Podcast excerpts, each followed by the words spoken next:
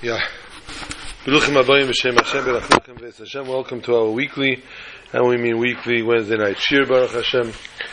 Lila Nishmas Nachman Yaakov Ben Si Hirsch Olav Shalom and Batsheva Chana Olav Shalom Bas Vodlu Lavram Shirche. This Shabbos is Pashas Boy. It is the Shabbos before Yud Shvat, which I thought Atlanta, Georgia was going to surprise us and come for Shabbos. But it seems that he's uh, letting us down. Or maybe he'll surprise too. Shabbos is a long way off. Um, just going to cover this, okay.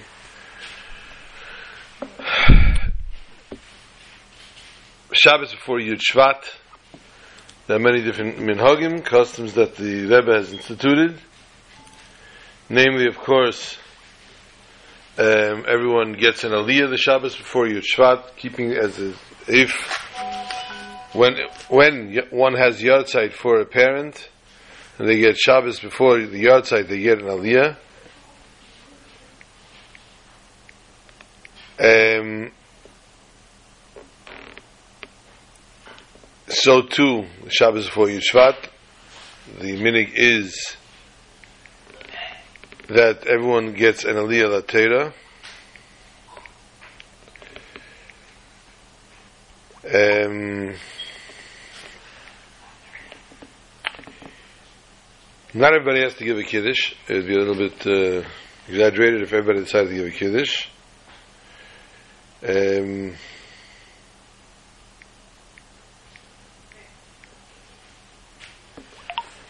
getting an aliyah, Shabbos for Yud Shvat is trying, especially in Crown Heights, in 770, where everybody needs to get an aliyah.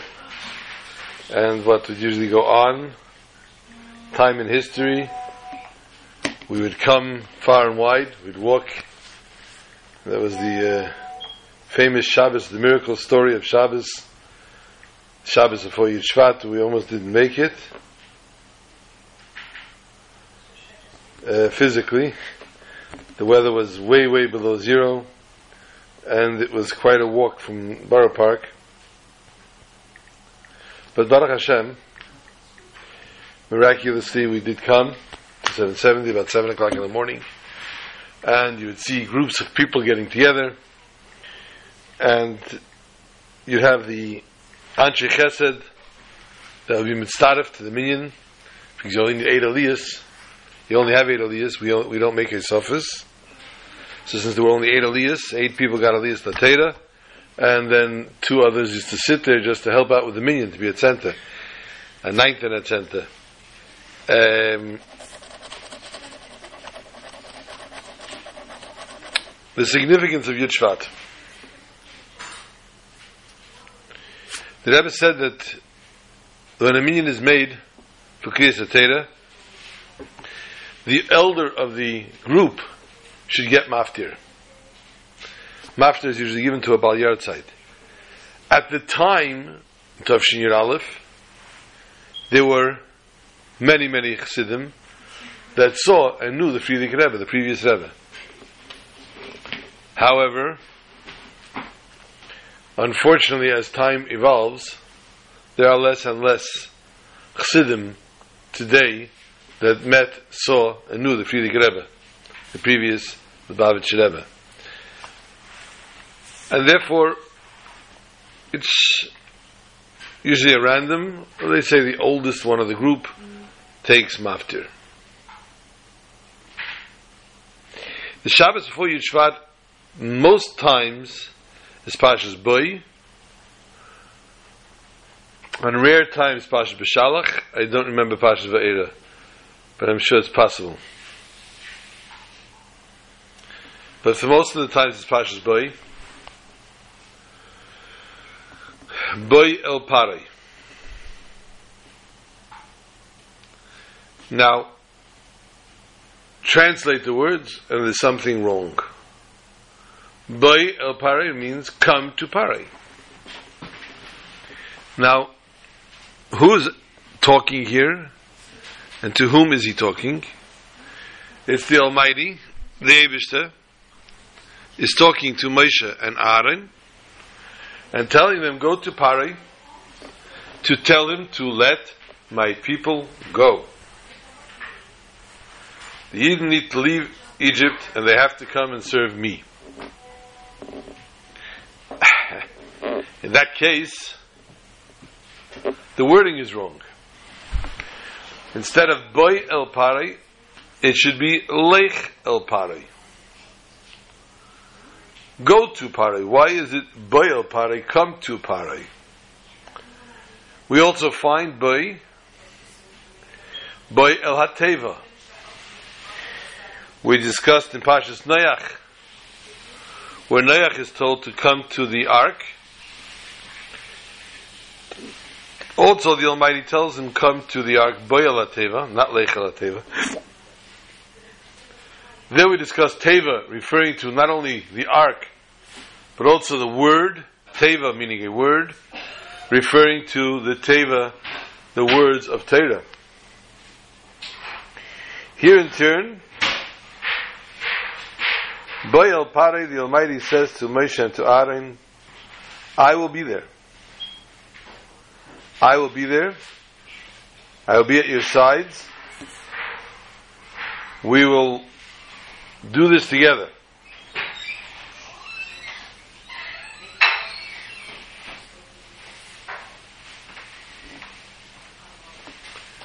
So the concept of Baal Pari is a mission within a mission.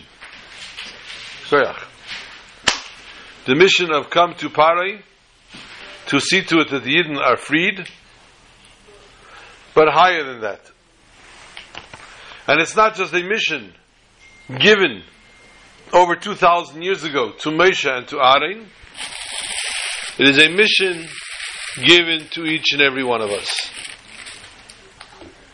A mission given to each and every Jew. Boy el Pare. Come to your Pare. We are all in the Mitzarim and the Gevulim.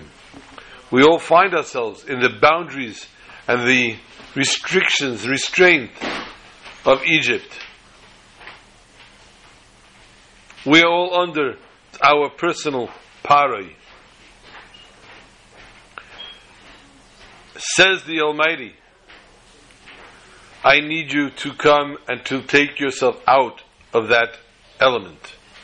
I need you to come and to redeem yourself, to release yourself from this captivity in which we find ourselves.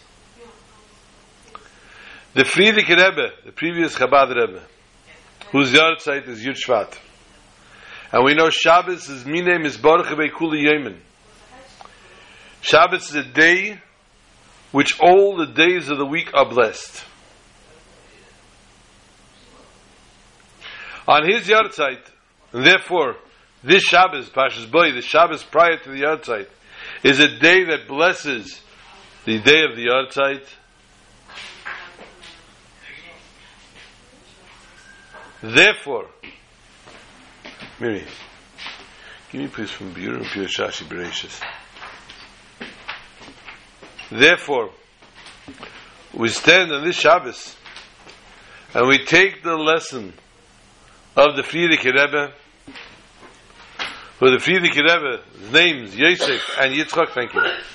Yosef and Yitzchak, Yosef being referring, making reference to Yosef Hashem Lochem, the Almighty will add for each and every one of us.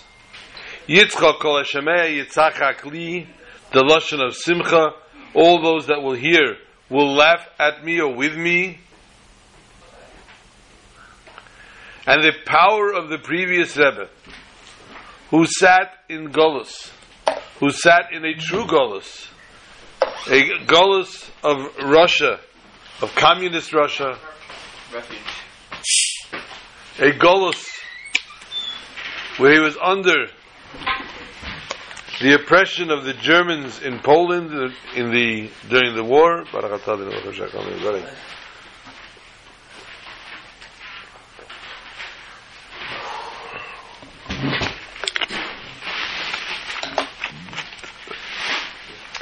And then that day he arrives, Chavzayin other in, excuse me, there's another, in, on the shores of the United States of America. He's greeted by a delegation of royal rabbis.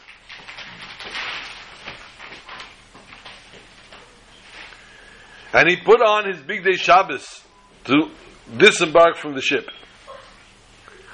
And he sat as royalty. He was unfortunately in a wheelchair due to the severe, severe treatment that he had in the Russian prisons. At one time, one of the prison guards took him physically and threw him down a metal flight of stairs. The famous story of the guard that wanted to pry open the Rebbe's mouth to get the Rebbe to talk about the Jews, about where the Chassidim were, etc. And he took a revolver and he put it in the Rebbe's face. And so this is something that gets everybody to talk. And the Rebbe said,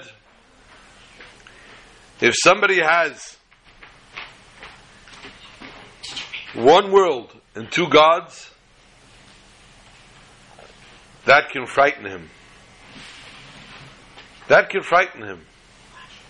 But somebody that has one God and two worlds is not frightened by such a thing. And since, says the Rebbe, I only follow one God, and I believe that after this world is Elam Haba, is the world to come, I am not frightened such toys. And this only infuriated them more and more.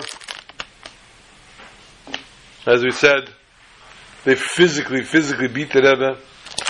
So when he arrived finally in America, he was wheelchair bound. The strokes that he had suffered, etc. And he came off the ship, and his delegation of rabbis, modern American rabbis,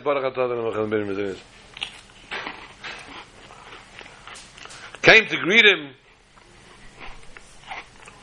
Said the Bavitcher Rebbe, Das ist nicht Europe. Das ist Amerika. America is anders. They said to him, the Bavitcher Rebbe, this is not Europe. This is America. America is different. Making reference to the Rebbe's beard, the Rebbe's podik, the Rebbe's bekesha. The Rebbe looked at them, told them very defiantly, America is nicht anders.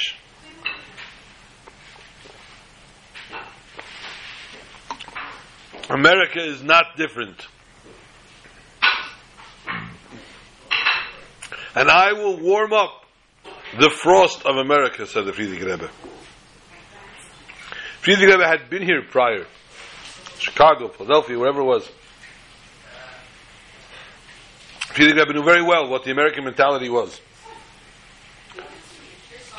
But more than that, he knew what his mission, what Hashem's mission was for him.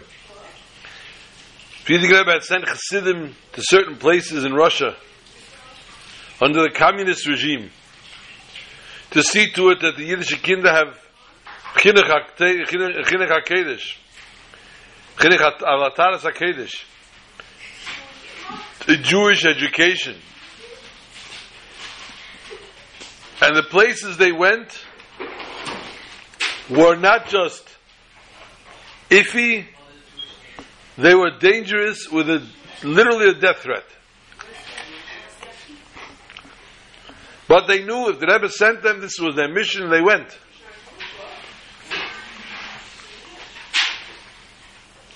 Some of them never came back.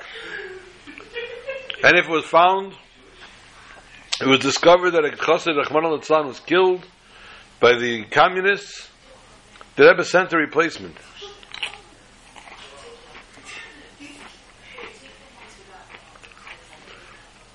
Now you're listening to that, you say, how callous can one be? This is almost like suicide missions.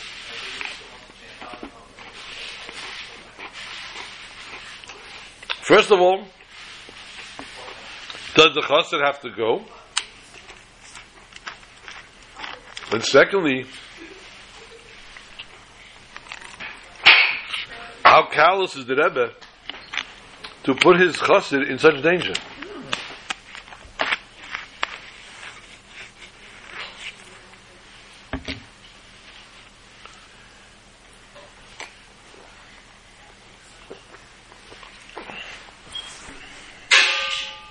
Let us understand. The Rebbe is a neshama kloli, is a general soul which encompasses all the souls of the generation.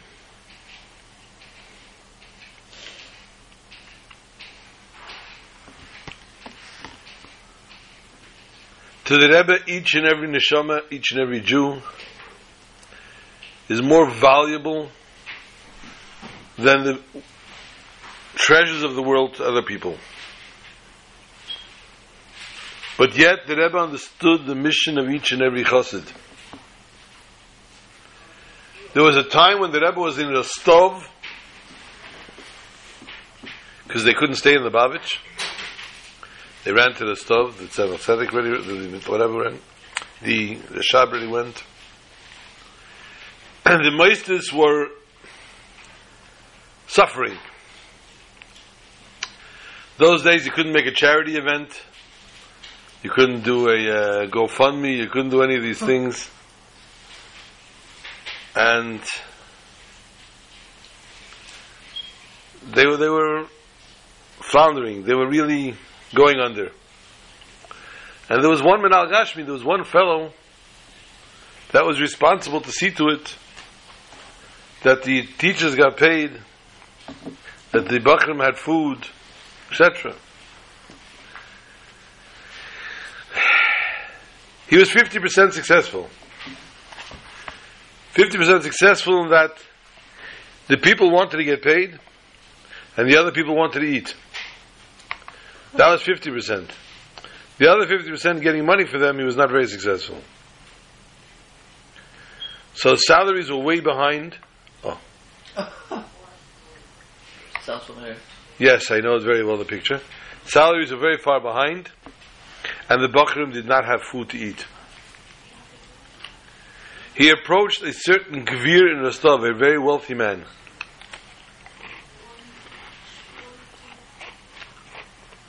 And the wealthy man said, I'm sorry, I can't help you. He was a miser. He asked him a second time, a third time, he begged, he pleaded the mouths of the people that has to feed, the families, the children. He knew nothing of it.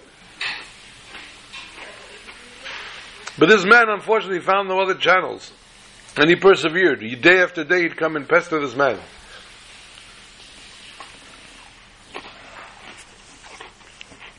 The man says to him one day, You know what? You're happy with your cause? You're confident that your cause is the right cause? He says, Yes. I have an issue. You solve my issue, I'll give you whatever you want. So what's your issue? It's unfortunate my wife and I were not blessed with children.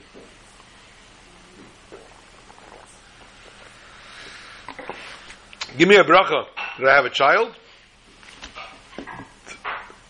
and you're good to go. I will look after you. He says, okay, you got it. I give you a bracha, you're going to have a child. But I can't wait until the baby's born to get, to get this money. Guy says, no problem, how much do you need? He tells him the amount, he goes and he counts out the exact amount. he covers the budget, and this chassid closes his eyes and puts his hands on his head, and he blesses the gvir with everything called Tusela, and God willing, next year he should be holding a baby boy. Well, to everyone's surprise, to the rich man's chagrin, months went by, 12 to be exact, and he was not holding a baby boy. Cool. He was not holding any baby. He was not a happy camper. And he came to this Meshulach and said to him, You lied. You lied to me.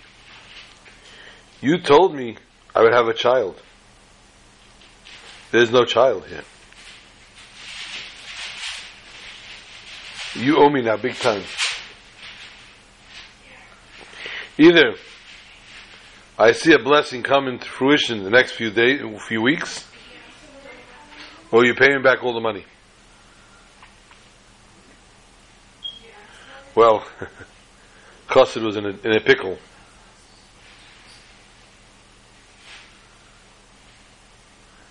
And he didn't know what to do. So don't worry, it's going to happen, it's going to happen. The mitzvah you did, the mitzvah you did.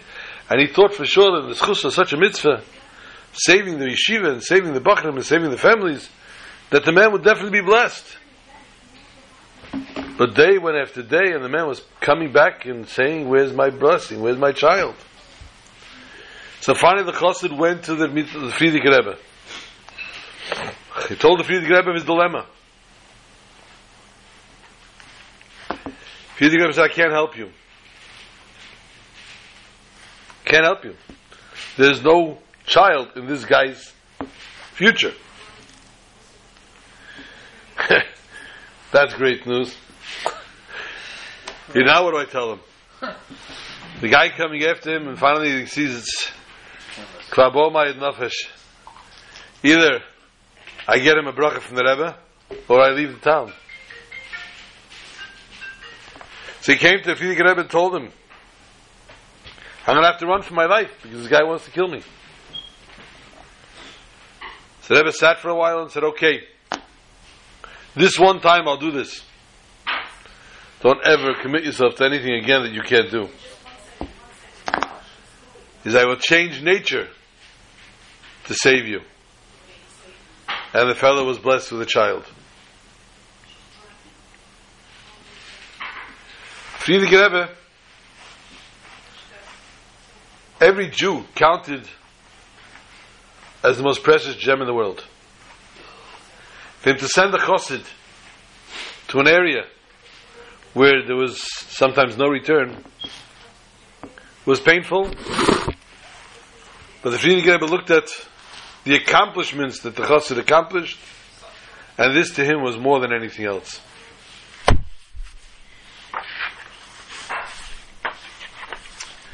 And therefore, as Yud Shvat comes around this Sunday night, we should see to it that if you can go to the Ohel, obviously it's preferable to go to the Ohel. If you say Mishnayos, the Asius of the Yosef Yitzchak is also important. The main thing is to undertake mitzvahs, mitzvahs. If you know somebody that doesn't always put on tefillin every day, to get them put on tefillin that day etc. We said before it's Pasha's boy. It's Pasha's boy, but I want to teach you, I want to speak on the first Rashi in Chumash Bereshis.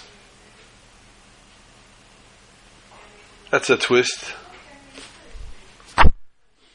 You know, I told you the story many times of the Magid. The lecture he used to come, in the olden days the Magid would come and lecture a town. And they would give them Musar. They would tell them about the sins they're doing and how they have to tshuva. And there was one Magid that only had a drasha, his speech only fit for the week of Pasha's Kairach. only in Kairach. Anyway, one time they caught him and they invited him for a different parsha to a town. He had no choice. He couldn't say no. He used to try to make all his livelihood off Pasha's Kerach, but here another opportunity came up, and the people would say, "Oh, if he's not going to go now, they won't invite him for Kerach." So he came to the town, and he got up there, had to speak before Musaf.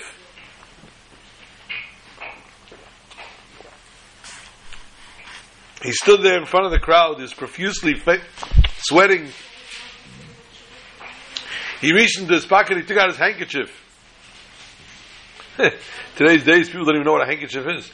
He took out his handkerchief and he wiped his forehead. And he put the handkerchief down on the stender. And as it went on the stender, it slid off and it fell on the floor.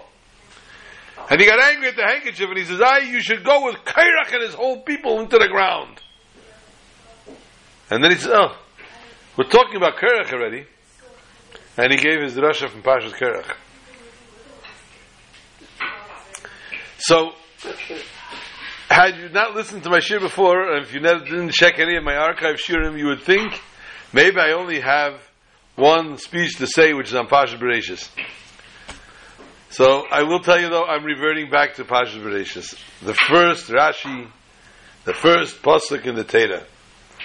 Bereshis says Rashi, Omar Rabbi Yitzchok, Rabbi Yitzchok said, we did not need to start the Torah.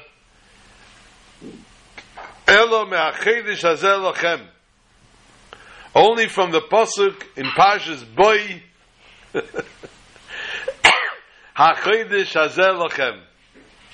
The first time Moshe Rabbeinu is told a mitzvah, the mitzvah of Rosh Chodesh.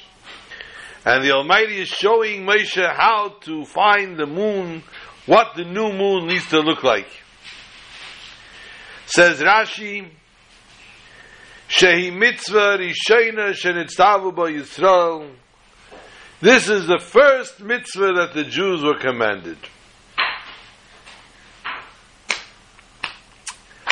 Rashi then goes on to explain why we don't start with why we start with Bereshis Bara. Let us scrutinize these words of Rashi. Laihoya tzarich Rabbi Yitzchak said, Lahaskel es hatera, el amachedesh elachem shehi mitzir shena shenistav ba Yisrael. This is the first mitzvah. The Ramban turns around and says, excuse me, We need to start from the beginning of Bereshis Bara because this is the roots of Emunah. We need to have, before we anything else, we need the root of emuna, of belief in God. Without that, nothing else works. So of course we needed to start from there. How could you say Loya Yitzarech Lahaskel?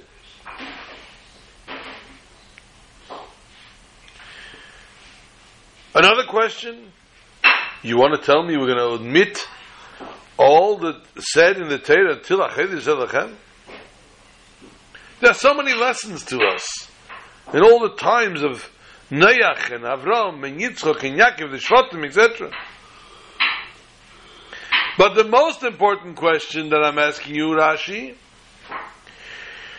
are the words that you say, Shi mitzvah rishayna. This is the first mitzvah. Chedish Zavachem is the first mitzvah. Excuse me. There was the mitzvah of Prudavu. Be fruitful and multiply, multiply, given to other Rishon. The mitzvah Avraham Avinu has of Milah, Bris Milah. And then the mitzvah that Yaakov Avinu struggles, uh, struggles with the angel of Esav, and he touches his vein, and he parallel cripples him, and the Torah then gives us the mitzvah of Gid. Three mitzvahs are mentioned before How can you say the first mitzvah is Alachem.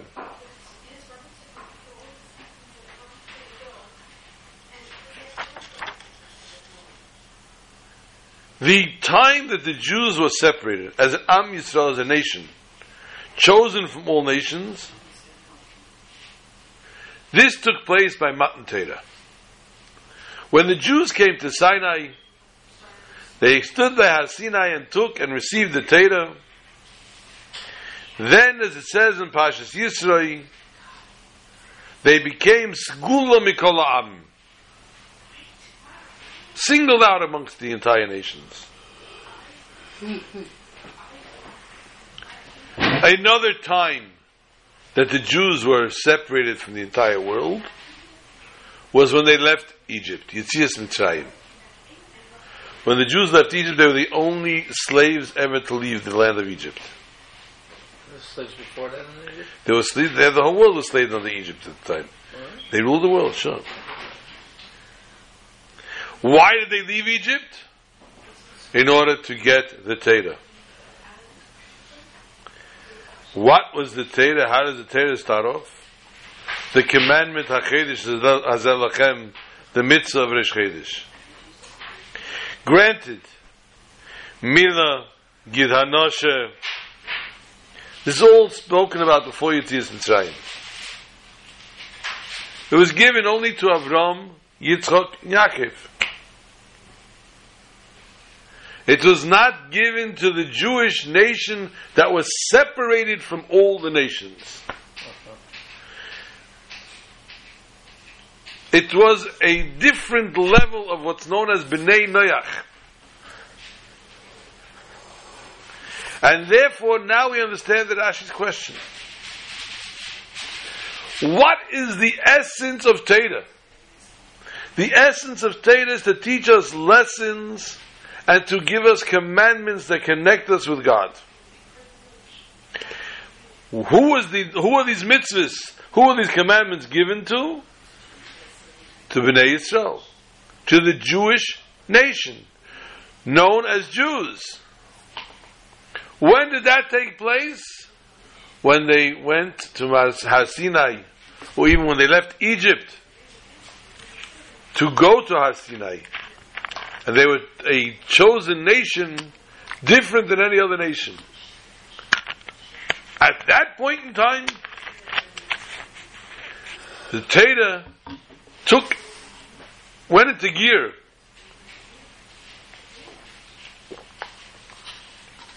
Because it's serving the nation that it's supposed to serve. Therefore, what is that first mitzvah mentioned once the Jews became their own entity? And this should be a safe of its own.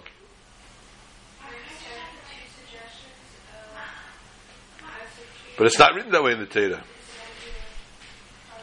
It's not even as a lesson to the Jews as a nation. So Rashi answers, "Hatera mitchilim b'bereishis k'dei l'lamed es am Yisrael." The nation was given, the Torah was given starting from Bereshis to know how to deal with the rest of the world.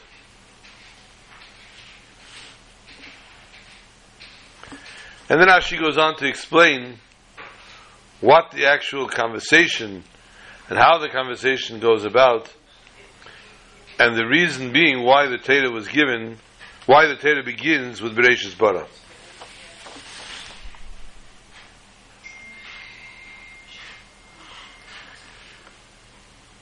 But the main focus that Rashi is talking about is why is the answer to the question. Why it starts with Bereshis Bara rather than Achidish Elachem. But the concept that Achidish Elachem is the first mitzvah, it becomes the first mitzvah to a nation that was now, as a nation, doing mitzvahs. As a nation, becoming God's nation.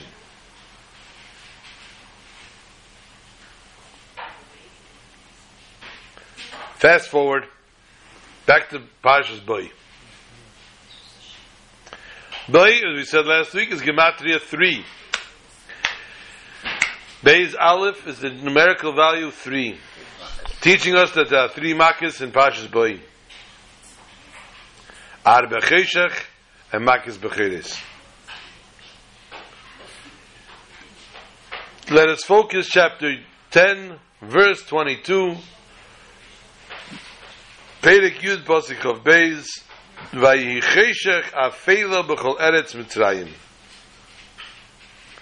It wasn't just dark. It was a thick darkness over the land of Egypt. If you were standing, you remained standing. If you were sitting, you remained sitting. You did not change positions throughout the days of the darkness. It was not possible. It was a tangible.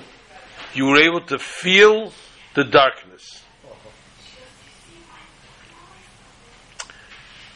Unfortunately, one of the purposes of the Makkah of Cheshach, there were Yidden that were not ready to leave Egypt after all said and done. They still said, We don't want to leave. These people were not to be allowed to throw a wet blanket on the Jewish nation. And therefore, unfortunately, they had to die.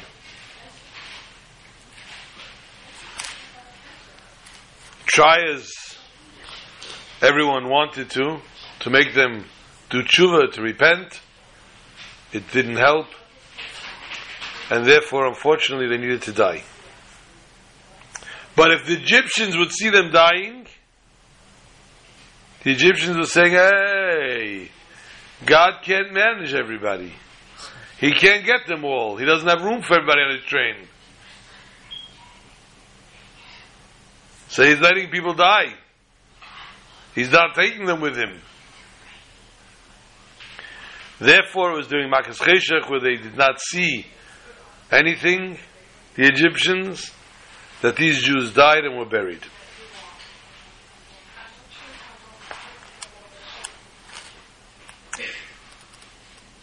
Really? Moshe Rabbeinu comes and tells you, Pakait Pakadati, you're leaving Egypt.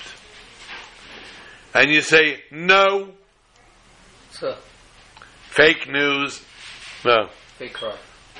wrong president. Um,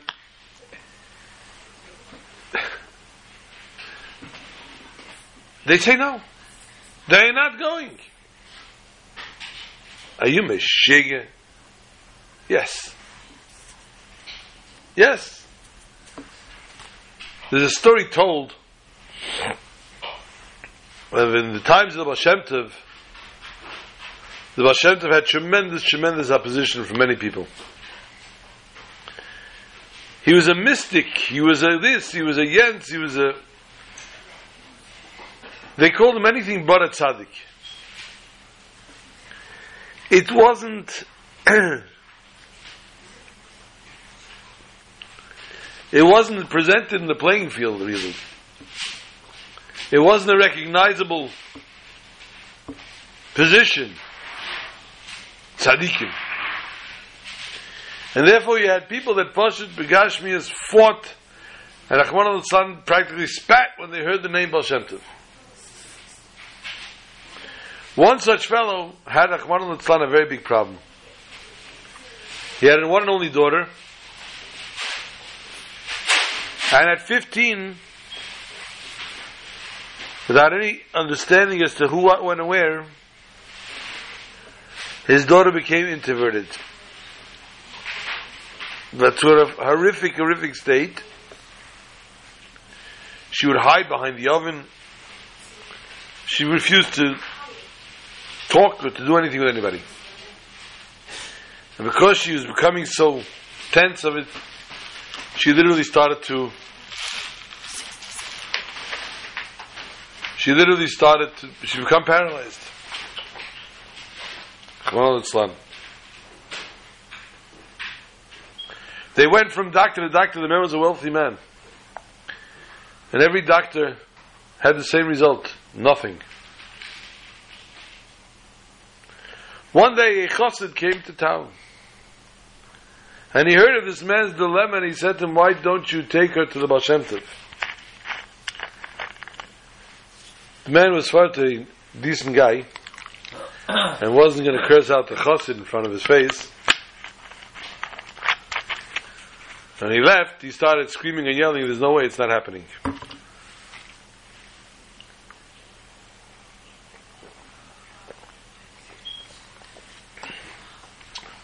Bottom line, the mother could not see this going on. Child needed 24 hours care. Watch her only daughter wither away to death. She started to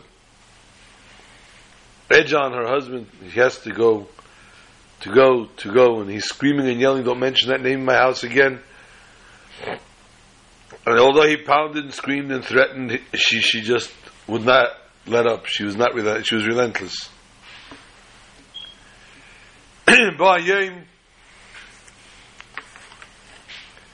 And he had no choice. She said, either you take our daughter, or we get divorced. And she meant it, and he knew it. So there was no choice. And he took his daughter, put her in the wagon, connected the horse, and he set off to Mezhebush. And he was not happy with what he's doing. He was not excited about it. He was not proud of it. But he also had no choice. And as he's traveling through the forest, he's getting angrier and angrier.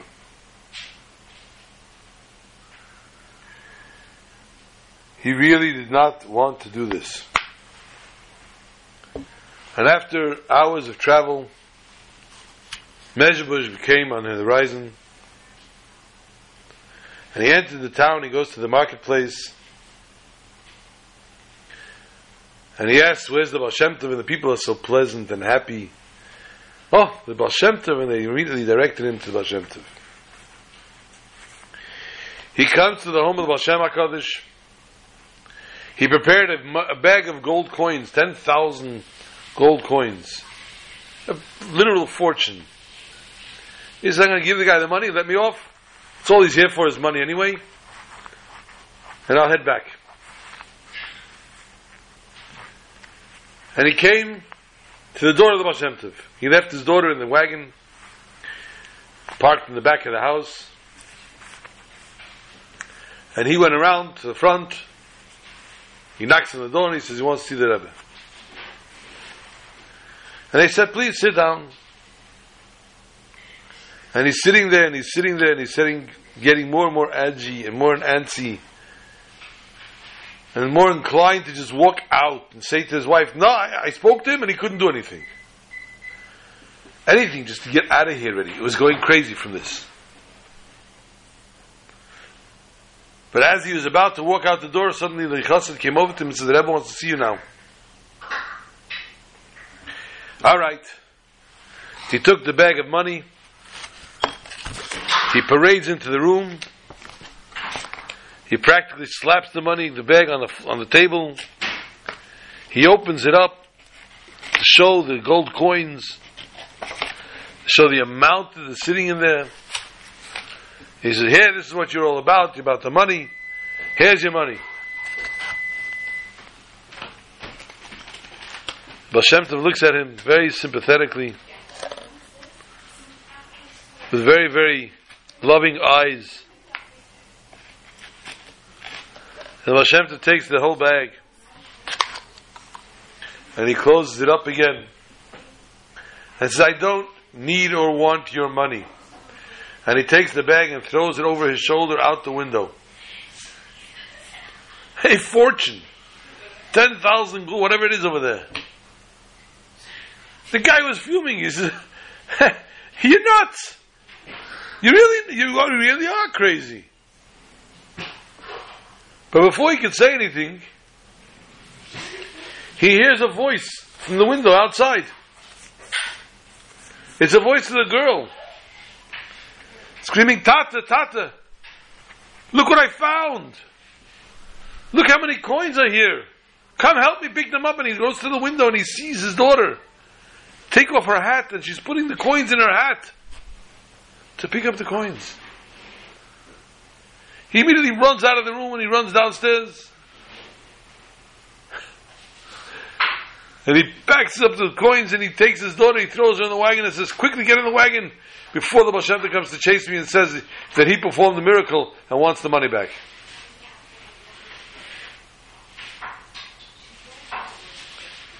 This is how people had a mind frame.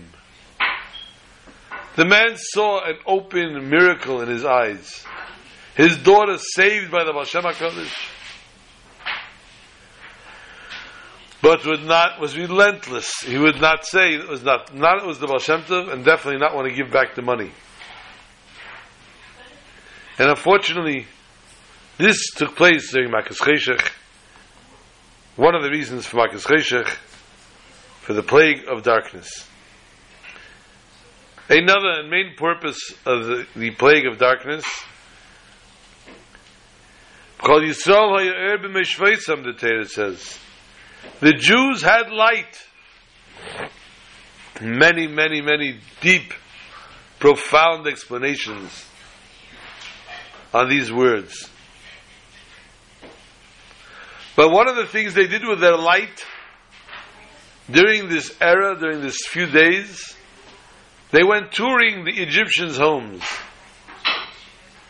And they found all the places, all their hiding places with their gold and their silver and their valuables. And as the Jews left, we see that the Jews took all the valuables. They came to the doors of the Egyptians as they were leaving and they said, Oh, we're going to serve our God, we need some gold and silver. And they said, We don't have any. Uh-huh. And they said, Well, you have in this closet, you have in that closet, you have over here, you have over there. Oh, they had no point, now there's no choice. They were caught.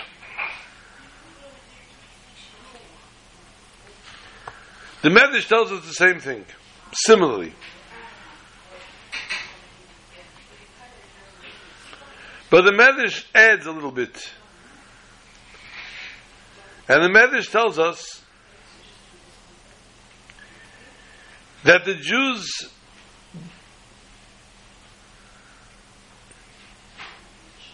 canvassed the Egyptian homes in a supernatural way.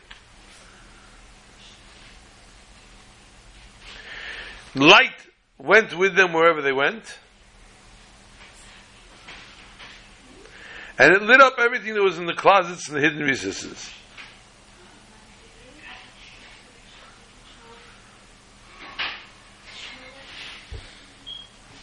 Rashi only says that because the Egyptians were blinded, the Jews had the opportunity to go looking through their homes. Naturally. They went naturally from the drawer to drawer, they looked at everything. They had light.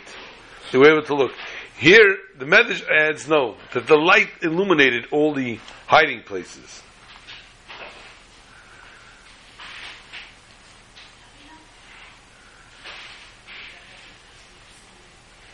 Rashi's opinion, therefore,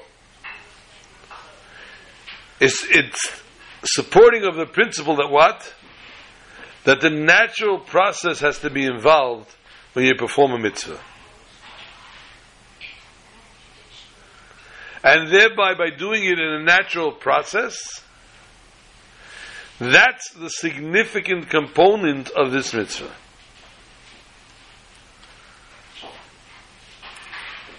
Why? Because what is the idea of a mitzvah? The idea of a mitzvah is to bring godliness into the world. Using, utilizing material means for godly purpose. So when a person does a mitzvah, not only he sanctifies himself, he sanctifies the object itself, which he's doing the mitzvah with. A shefer, a lulav, tefillin.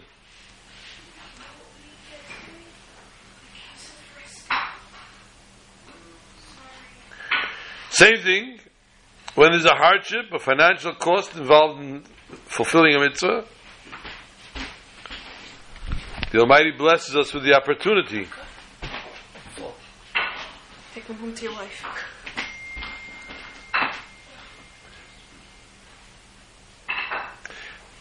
That we should, everything should be included, that we should be able to fulfill the act, the holy act.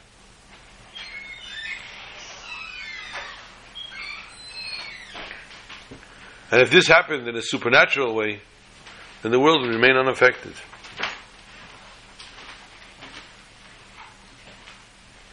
So therefore, the commandment that God gave the Jews to empty out the houses of the Egypts of of the Egyptians of their valuables needed to be done, conducted in an ordinary fashion, in a natural way. Had Bnei Yisrael shown all the recesses, all the hidden recesses, through miracles, then the mitzvah to elevate the actual natural natural resource would be lost.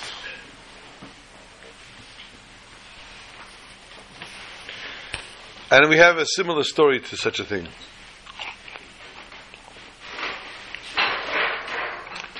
In the beginning of the Rebbe's Nasias, we spoke that the previous Rebbe passed away in Yud Shvat Toshin Yud, 1950.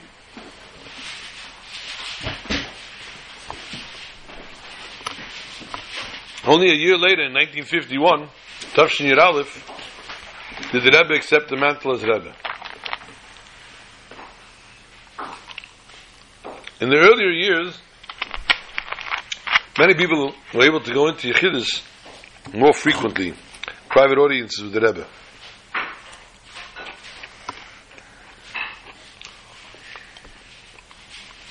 One such fellow was a businessman.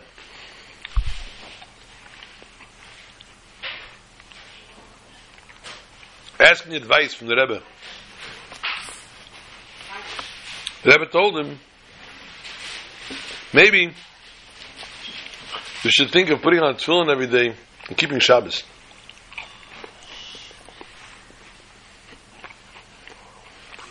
Rebbe, how's that going to help me?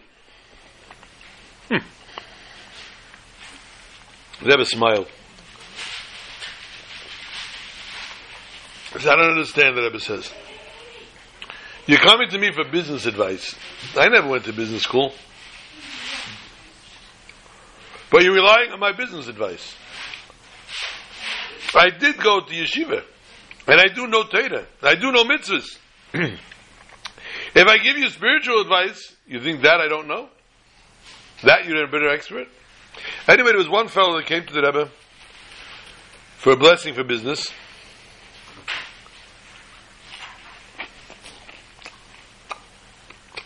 Got a very interesting answer from the Rebbe. The Rebbe opened his drawer, took out money, said, I want to be a partner. How much better could you ask? The Rebbe's going to be my partner. The Rebbe's investing in my business. Of course, it's going to be blessed. So one minute. Nothing gets done without consulting me first. We're partners here. Can't do anything without talking to me first. That's said, deal. No. The Rebbe tells him, I want you to go buy certain fur.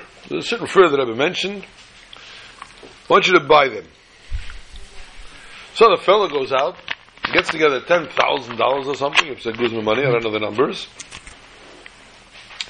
and invests in these furs.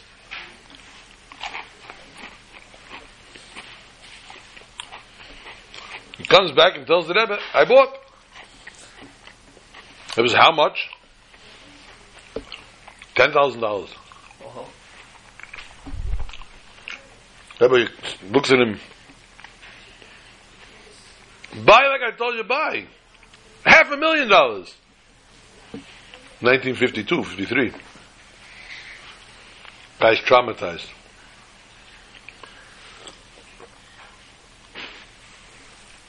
But the Rebbe's a partner. The Rebbe says so. You got to do what the partner says now.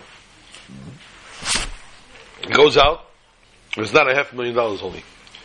You buy a half million dollars worth of merchandise. There's more than just a half million dollars involved. You got to get a warehouse now. You got to put a security system, insurance, and everything. There's no joke anymore. But he mortgaged everything he owned. He borrowed. He begged. He pleaded. He got together the money. Listen, did ever tell him to do it? He's going to make big money. He came back and told the Rebbe, I bought a half million dollars. I have it stored in this in this place. He gave the Rebbe a key to the storage. Better than me. Vanished. It's okay. Hold on. Comes a week later. Nah, the Rebbe doesn't say anything yet. Comes a month.